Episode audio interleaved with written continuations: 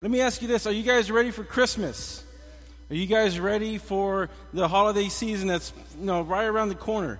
Well, it's not here as of yet, but here in Impact City, it has started. And you're like, well, why did you start Christmas so early? Well, because Christmas is awesome. And you know what? You know, I'm the pastor and I say we're going to start Christmas early. And so we're going to start Christmas early this year. But actually, we have a lot of things planned out this holiday season. Um, if you've been with us for any amount of time, you understand that we get busy around Christmas time. We do a lot of work with the women's shelter. I'll share more about that in just a little while at the end of service. And we just do a lot of things here at the church and you know, just kind of get the spirit going here today. I wanted to just kind of set up the trees. Thank you to all the ladies who came up during the week and who were able to. Uh, I know some of you all had to work, some of you all had, had kids that were sick. Hey, it's, it's, okay. Thank you to those who did come up and set up these beautiful trees. Just give them a round of applause. Tell them thank you. So today we're going to be starting a new series called The Thrill of Hope the thrill of hope. And, and it's kind of going to take us back to the basics of what Christmas really is. And we're going to find out that in the story of Christmas, you can't find the thrill of hope, the excitement of what hope really is. Because listen, hope is something we all long for. Every single one of us here longs to have a sense of hope in their life there's, you know, it, it, you're like, well, how can that be, Pastor? You know, how can people want that? It's, it's, it's an urge of our heart to always long for something better than what we have. We have to hope for something. Hope is what pulls us through the hard times. And speaking about hard times, Christmas can actually be one of the hardest times of the year. You're like, well, how can that be? How can that be, Pastor? How, how can Christmas? I mean, the song says it's the most wonderful time of the year. Well, Christmas is actually one of the most depressing times of the year. It's the time where families realize that maybe they might not be a certain grandfather, father, a loved one there. For some families, the hard reality of their child uh, who might have passed away earlier this year, this might be the first Christmas that they're not going to have that child. Um, for some of us, it might be the first Christmas that we're not going to be with that significant other that we thought we were going to be with this Christmas, you know, where you've bought, you know, a Christmas present for them, you're ready to go, and you break up you know, right before Christmas, and then that's just really depressing. Uh, divorced families, families who have been divorced, torn apart, fathers not being able to see their kids for the first time this Christmas, or vice versa, mothers not being able to see their, their children this year for Christmas. All these thoughts are really depressing. I mean, they're just really downright depressing at times. And we, we actually, if you look at studies, Christmas is number one time of the year for suicide. And you let me ask you this does this sound like people need to have a little bit of hope this season? If there's any point in time of the year where people need to have hope, they need to have it in this holiday season time. And they can find it in the Christmas story, and they can find hope in the Christmas story, they can find hope in Jesus Christ. In fact, Jesus Christ personifies hope. The whole fact that he came into this world as a baby, it just is the actual incarnation of him being pure hope. Just think about it. Babies are just hope in the making. They are pure future. Everything is just open to them. They can do whatever they want in their life. It is full of hope. There has never been a parent that hasn't looked at their kid and say, I wonder what they're going to be like in the next few years. They, you know, whenever they look at their, at their, their kids, there's just pure potential. Are they going to be a doctor fighting to find cures for diseases? Are they going to be a lawyer fighting for justice? They're going to be an engineer building tall buildings in the cities of, of this great country. They're going to be painters, ballerinas, astronauts. You know, are they're going to go into the service and fight for freedom, or are they going to be professional athletes? They're going to be college professors teaching the next generation of people what it means to be great leaders. They're going to be scientists looking for new and, and crazy new things in this world. Anything is possible for an infant. The world is open. There is so much hope there. Bundles of hope and spit and stench and stuff. But they're, they're still cute. They're, they're babies. They're cute. But Mary had a little bit more hope for her child. When you look at the story of Jesus, Mary actually had a little bit more to hope for when she saw her baby. Whereas when we see our kids, we think doctors, lawyers, maybe engineers, maybe maybe great, you know, great civic leaders. When Mary looked at her baby, she saw something greater. See, the previous year she had been visited by the angel Gabriel, and he gave her this promise that we find in Luke 130. By the way, if you don't have your Bibles, it's okay. We're going to be all over the scriptures this today and just kind of try to keep up with me. If you have them on your phone, look them up there, but we're going to be all over. So just kind of kind of listen fast. I hope you can I hope you got you've been practicing your your Bible drills and you know how to get there fast, okay? So Luke 130 says this. This is the promise that the angel Gabriel gave to, to Mary. He said, And the angel said to her, Do not be afraid, Mary, for you have found favor with God. And behold, you will conceive in your womb and bear a son, and you shall call his name Jesus. And he will be great and will be called the Son of the Most High. And the, and the Lord God will give him to the throne of his father David, and he will reign over the house of Jacob forever. And of his kingdom there will be no end which is pretty awesome, by the way, that he would come tell us, because this is the same type of promise that was echoed from the book of Isaiah. When God told Isaiah this, seven centuries earlier, whenever uh, God told Isaiah, he says, For unto us a child is born, for unto us a son is given. This is Isaiah 9 6. He says, For the government shall be called, shall be upon his shoulder, and his name shall be called Wonderful Counselor, Mighty God, Everlasting Father, Prince of Peace. And the increase of the government and of peace there will be no end, and the throne of David and over his kingdom to establish it and to uphold it with justice and with righteousness from this time and forth and furthermore the zeal of the Lord of hosts will do this. Lots of hope in those verses right there, but it gets even better because the angel who went to Mary actually went up to Joseph later on that, that same day, and he told this to Joseph. You can find it in the Gospel of Matthew.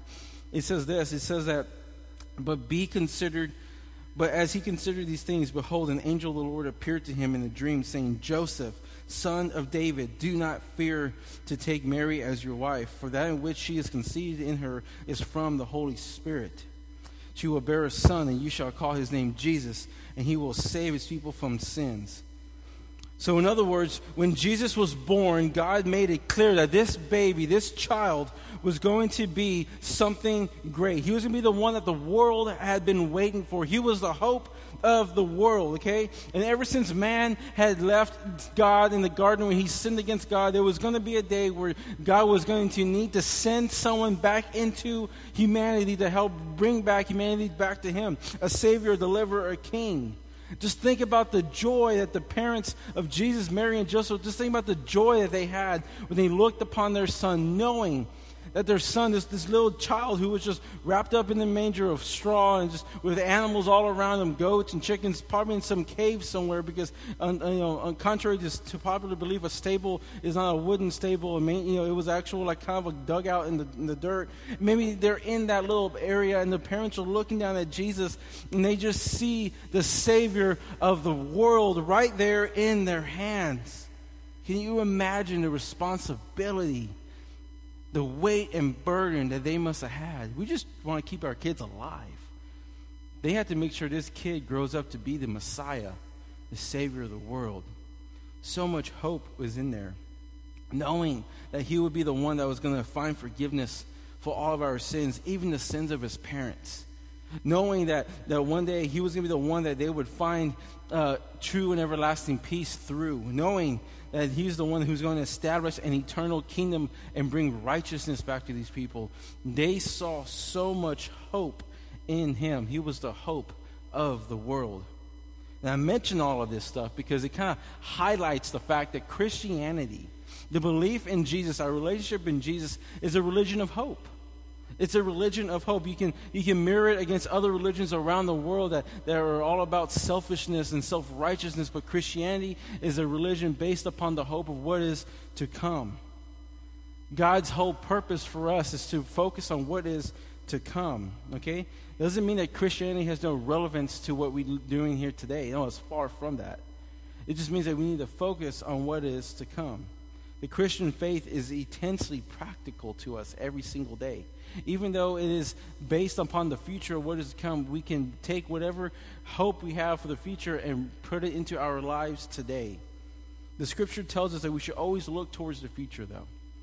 If you look at um, if you look at Colossians 3, 1 through 2, it says this it says, If then you have been raised with Christ, seek the things that are above first, where Christ is seated at the right hand of God. Set your minds on the things that are above and not on the things of this earth. Our focus is on the world to come, it's on the hope of what is to come. But as weird as and strange as that sounds, that hope will help us get through our tough times on earth now. We talked about this a couple of weeks ago and we said that, that when we're, whenever we think about the coming of Jesus, that that should give us hope. And we're going to just kind of continue that today. And that would be the end of the, of the sermon here, right? It's a great sermon. Listen, I know life is hard, but guess what? Jesus is coming. He's came before as a baby. He's coming back again, and there's going to be great hope. And we can put our minds on that and it help us pull through the fact of, that we've messed up and that we've gone through trials and, and just hard times on this earth, and that can pull us through those times. That could be our focus, okay? That's a great sermon. That's what we talked about a couple weeks ago. But there's something more to that. Because, listen, hope is not automatic. Hope is not something that is easy for us to do. Hope is not something that comes natural for us. In fact, sometimes the hope is very difficult. It's sometimes there's situations we get in where we feel just hopeless. Like there is no hope. And in those situations, we, we, we feel like we, we just need to give up. It's totally hopeless. So, how do we sustain hope in the most difficult times? How do we sustain hope? How do we keep from being completely overwhelmed by trials and pain? How do we maintain the attitude of hope when everything around us just wants to give up? How do we how do we do that? How do we see our way out of things? How do we want how do we stop wanting to just give up all the time? Listen, we've all been there. We're faced with situations where it seems to be little uh, hope to be found. And I don't know what that situation is for you, but I can tell you right now, I mean, we've all been there in our jobs. Maybe you're at work and you feel like this is not a good place for you. you it feels hopeless because you can't afford to leave. Maybe you just don't have a job. In our marriages, maybe you're fighting, you feel disconnected. You're like, man, thinking like, I don't even remember the last time I actually hugged my wife. I remember the last time we actually laughed about something. We come home, we don't even talk to each other. Maybe, maybe you're feeling a little like, like hopeless. Maybe, you know, let's just go this far. Maybe there's been some, some infidelity there. Maybe your wife or, or you cheated on each other. And you feel like it's completely hopeless to even continue this marriage. In our relationships with family members, maybe you have a, you're, you're arguing with a brother or sister, cousin, father, mother, someone, uncle, someone that you feel like you cannot replace that relationship that is hopeless for you to rebuild that trust there. Maybe in our health. Maybe we're dealing with cancer. Maybe we're dealing with some type of health problem that you feel like there was absolutely no way I'm going to be 100% again. I've been dealing with this for years and years. There was no way we're going to get past this. Maybe just financial problems. You're in debt up to your eyeballs, and you think there is no way out from us. For some of us right here, right now, uh, might be the situation that we're in today. We might feel like we're hopeless. We might feel like, like you know what, I, I just, there's just no way out of this. You want nothing more than to just give up on everything.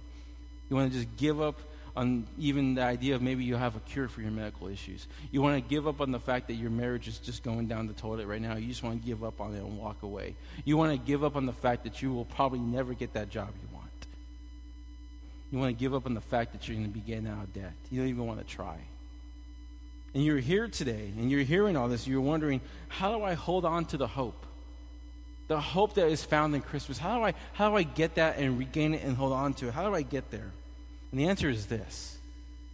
Is you stop holding on to that hope and you let go of it and you place it in God.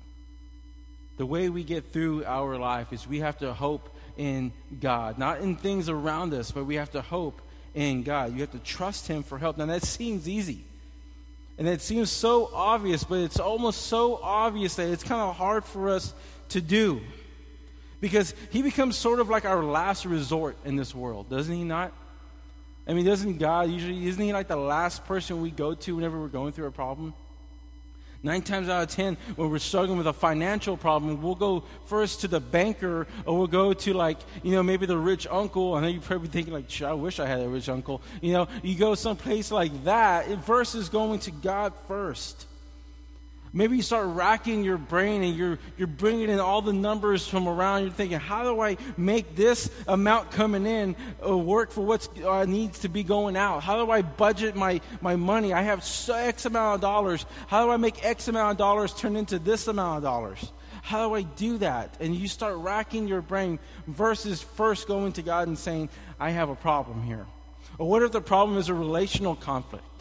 It's something that's so bad with a spouse or a family member. Listen, and, and, and you're like, and the first thing I'm going, to go buy a book first because I mean I know it's a great book by Gary Chapman. You know he's a really good guy. Or you know Oprah wrote this book one time and it was like spot on. Dr. Phil has this great commentary on what it, Dr. Phil has no commentary actually. Uh, Dr. Phil has a great book about what does it mean to be the perfect spouse right now. I'm going to go read that book, okay? Or, or maybe you're going to go to a seminar, or maybe you're going to go to some type of uh, you know large conference for marriages. Listen, those are all great things, but you should go to God first before you do any of that. You know, we try everything we can think of before we start praying to God. It's so backwards. We should be putting God first in everything we do. Listen to what the psalmist says. This is Psalm 33, uh, starting in verse 16. The psalmist David says this says, The king is not saved by his great army a warrior is not delivered by his great strength. The war horse is a false hope for salvation, and by its great might it cannot rescue. Behold, the eye of the Lord is on those who fear him, and those who hope in his steadfast love, that he may deliver their soul from death and keep them alive in famine. Our soul waits for the Lord. He is our help and our shield, for our heart is glad in him. Because we trust in his holy name, let your steadfast love, O Lord, be upon us, even as we hope in you. Now, what's the psalmist saying here? Is he saying that, that, uh, that the kings shouldn't have large armies and, and protection around them? No, that's not what he's saying there. Is he, what he's saying is that even as a king, even as large as your army is, no matter how powerful your battalions are, no matter how strong everyone in your army is, there is no, no matter the best horses a king can have in his army, the best chariots, the best weapons, none of that will guarantee a victory. You look at the Patriots, perfect perfect couple of seasons ago. They were going 16 and 0. They were going all the way down the line. They were going to win the Super Bowl. They were up against this, this, I mean, literally, it was like the, the best team in the NFL versus like the worst team, the New York Giants. And for some crazy reason, the Giants beat them in the Super Bowl, blew everything out of the water. Patriots had Tom Brady. They had Bill Belichick. They cheated. I mean, they were doing great jobs in what they were doing. I'm pretty sure they trained hard. But they still lost at the, at the moment of victory that they needed to win. The very last thing they needed to win, they lost. Listen, it doesn't matter how well prepared, prepared you are, it doesn't guarantee victory at all. If we are relying on the things around us for victory, our hope is really on those things. If the king is relying on the strong strength of his army, if he's relying on the, the things that matter to him, you know, the, the, the weapons and the soldiers, he's not going to win the war. No, no, no, no. Our hope should be in God. And when we place our hope in God first, it pleases him. So, no, yes, prepare for battle. Prepare for the things around you. Be organized and have things like that, but don't hope in those things. Hope in God. See, he delights in rescuing those who are placing their hope in him. Like the psalm says, are on those who fear him. The hope of God, the, the, the love of God is on those who fear him, on those who hope in his unfailing love, who deliver them. He becomes their help and their shield. To him, we are the most valuable possessions, and he is going to do whatever it takes to take care of us. Not the army that is around us, but us. And I'm saying that you don't go, I'm not saying like don't go to the doctor when you're sick. No, go to the doctor. I'm not saying don't go to the banker when you're in financial aid. No, go to the banker. Go to the financial counselor, someone who can help you get things right. Whenever you're dealing and uh, struggling in marriage, yes, buy that book that might help you. Yes, go watch that movie that might help you pump, pump up your marriage. Go to the counselor that might help you kind of understand and learn how to communicate with each other. Do those things. But before you do those things, pray and hope in God first. Listen, God is going to work in those areas. He might work through the doctor, He might work through the counselor, He might work through through a job promotion or through some type of medical breakthrough in, in, the, in the medical field. He is going to work through those things, but don't get it twisted. Those things are not the ones saving you. Our hope is in God. Remember, it's not the size of the king's army that matters. It's not the size of your wallet that matters. It's not the skill of the doctor or the insight of a counselor that what matters. What really matters is whether or not you're placing your trust and hope in God. Now, here's the question when you're in a situation where hope is running low, what is the first place you turn to? Let's be honest right now. This is a time to reflect. You don't have to raise your hand or anything, but in your own life, like be honest with yourselves. Where is the first place you turn to? I can tell you right now, the majority of us struggle with turning to Christ first. We try to do things ourselves. I know whenever I, I get in a financial pinch, the first thing in my mind is I need to work more hours. And maybe God's going to provide through giving me more hours at work. But my hope shouldn't be on my job. My hope should be on God. The other night, Zachary was sick. And the first thing I thought about, okay, I got to think of what kind of medicine to give him. And Sarah goes, well, did you pray over him? I was like, no, I haven't prayed over him yet. Why not? Because my mind was on the medicine. Many of us think like that. We don't realize it because it's come so fast. We have to start putting God first. Do you rack your brain to think of all the other ways you can solve the problem? Do you try to think of people and resources that are around you, organizations, agencies, you know, type of help centers, plans that can help you with, you know, solving the problem, certain strategies? Do you think about those things first? And, and if you do, if, if nothing else works, then do you go to God? We have to put God first. When in the process does He come into your mind? First, second, last, never? For many of us, we won't even turn to God. We won't even pray about things. Some people might have a great opportunity to take a job promotion. I'm like, did you pray about it? I don't know. Some of us may have a great opportunity to do something in our lives, and what did you pray about it? For those of us who may be, you know, fixing to get married or, or looking to the future, have you prayed about that spouse that's going to come into your life? Have you prayed about that certain special somebody? And here's exactly what we have to do when we hit into situations. We stop before we get too far and we say, God, I am in trouble. I need help. I don't know where I'm going. I'm turning to you first. And before I start looking at strategies and counselors and doctors and things like that, medicine, I'm going to stop just for a little bit. I'm going to focus on you and see where you lead me. I guarantee you, if you do that, God will be pleased with it. I can't guarantee it's going to be the way you want it to work out. I can't guarantee nothing bad or unpleasant or unpainful is going to happen to you. I can't guarantee that the outcome is going to be what you desire. I can't guarantee that, our, that, that, that it's not going to work out just the way you want it. Our hope is in God, not in the outcome of what happens, okay? Okay, I can't guarantee a specific result. I can guarantee that when you put your trust in God first, He is well pleased with you. When God is well pleased with us, good things happen. I can guarantee you that, that you will not regret hoping in God first.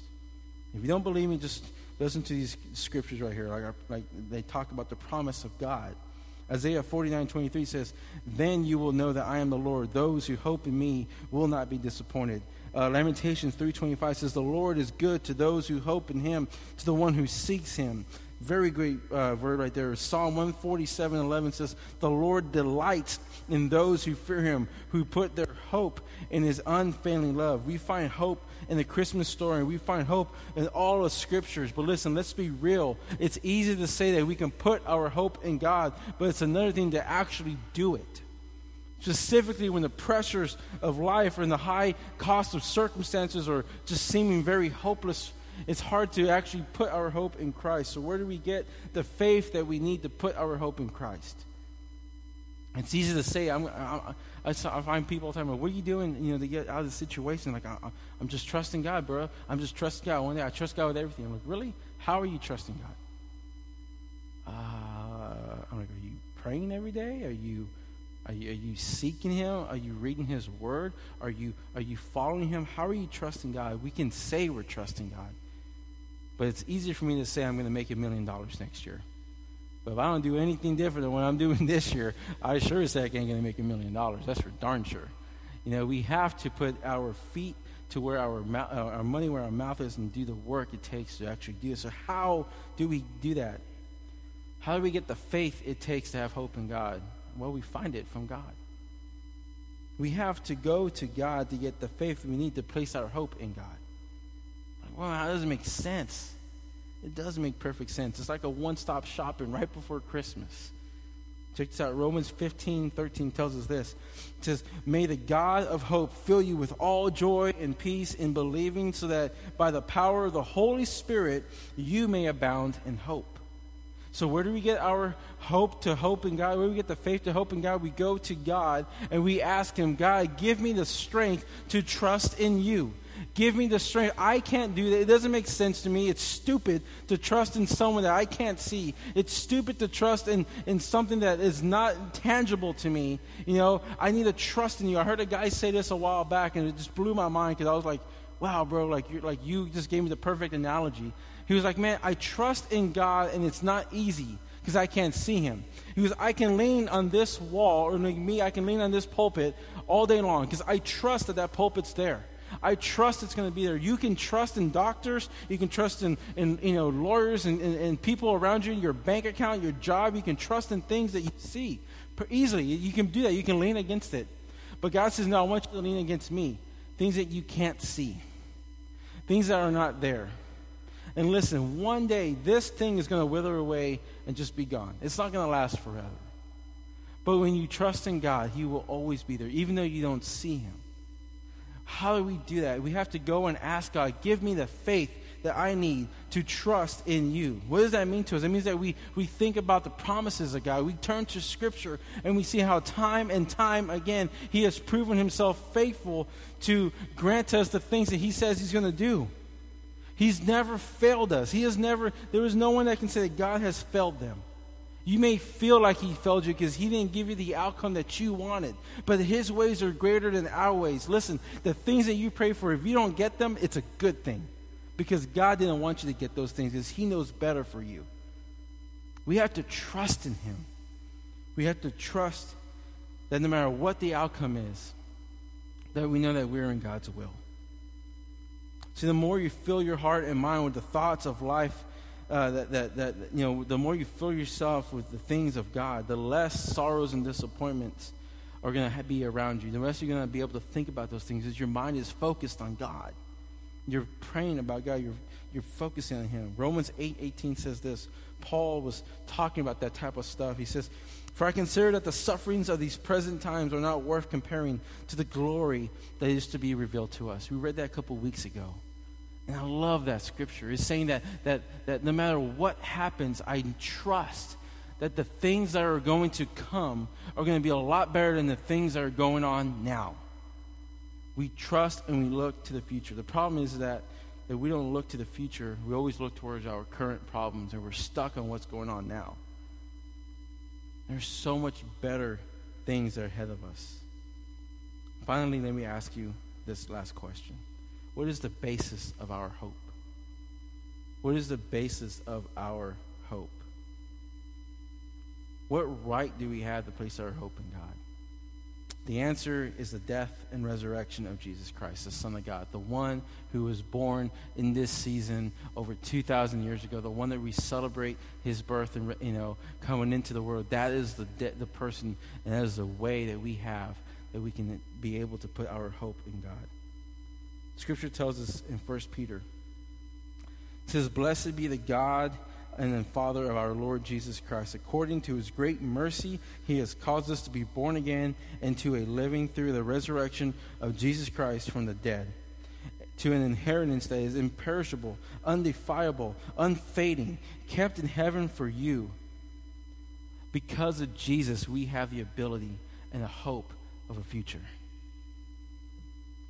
Now, let me ask you this as I kind of wrap this up. Many of us have been going to church all of our lives.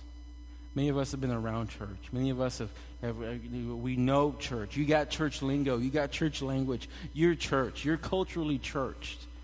But let me ask you this Have you really trusted to have Jesus Christ as your Lord and Savior? Have you really trusted Him? I, you know, you know, from the stage, I don't do too many of these type of questions because I kind of feel like you know, everyone's good. But that's not my, my decision to make. I want to ask you this Do you trust in Jesus Christ? Have you fully surrendered your life to Jesus Christ? Have you fully given up your life? And you say, I know beyond a shadow of a doubt, I made a conscious decision to say, I will trust you, Jesus Christ. I will trust you in every aspect of my life. I will trust you. I will put you first. Have you made that conscious decision? Don't say, well, I've always been a Christian. Don't say, well, I was baptized as a baby. Don't say, I was always brought up in church. Don't say that. Don't lean that. Say, you know what? I remember that one time whenever I was asked that question, I said, you know what? I'm going to make that conscious choice that today, this, you know, uh, November 22nd, I'm going to make the decision that I will trust in Jesus Christ for every part of my life. If that is you here today, you need to make that choice. You need to let that be something that, that er, aches on your heart to do. And before you leave, you need to really pray about doing that. So we're going to go ahead and pray. And then we're going to worship one more time. And during that worship song, I want us to really reflect on what it means to have the thrill of hope. The fact that Jesus Christ came into this earth for you and for me as a baby, as a human, brought up like me and you, tempted by sin like me and you, put through pain and struggles like me and you, going through good times and bad times like me and you. Jesus Christ looked like me and you. He dealt with the same things that me and you deal with, and yet He came to this earth. He left the throne became flesh, became a baby, had to have someone wipe his butt. That's and that's hum, humility right there, big time. He did that. The king did that so that we can trust in him. The least we can do is look at his efforts and say, He went far and beyond what I am worth. And he did it for me. Let's pray. My God, thank you for everyone here today, and thank you for just bringing us the thrill of hope, the excitement when we think about the fact that you came from heaven, that you shed your righteousness, you shedded your glory, and you put on skin and flesh, and you came to this earth as one of us to show us the extent, the distance that you would go for us. That you show us that you are the hope of this world. And on that night when you came into this earth, you changed the world. And Lord, we just want to trust in you here today. That is you here today. If you have never trusted in Christ, if you have never put your life and say, I know what, I, I, know I'm not perfect. I know I'm not right, but you know what? I've done things in my past, and I know I've, I've messed up in the, in the past, but right here, right now, I understand that this Jesus, this God loves me. That this Jesus, this God, does not look at me as someone who is wicked and just messed up, but he looks at me as someone who he can love and be a part of. That he can reach out and touch me and say, Rise and have no fear because he loves me. He is the hope of my life. If that is you here today, will you make that decision today? Where you just make that conscious decision and say that I will choose to follow Jesus. I will choose to do everything I can. I will choose to put Him in my life first. Even though I may not be perfect at it, I will choose to continually revert back to Him and allow Him to work on my heart as a man, as a woman, to, to change me daily, to, to work into my life daily so I can be the better husband, that I need to be the better father, the better wife, the better mother brother, the better person that I need to be for this world. When you make that decision today, if you have made that decision in the past, may I ask you this, will you recommit that decision today? As you go into this holiday season, will you recommit that today? Will you make that known to everyone that, you know what, today I recommit my life to you. I surrender. I apologize. I, I, I repent for always trusting other things more than you. And I look into the eyes of an almighty God and say, I will trust you. It's in Jesus' name we pray. Amen.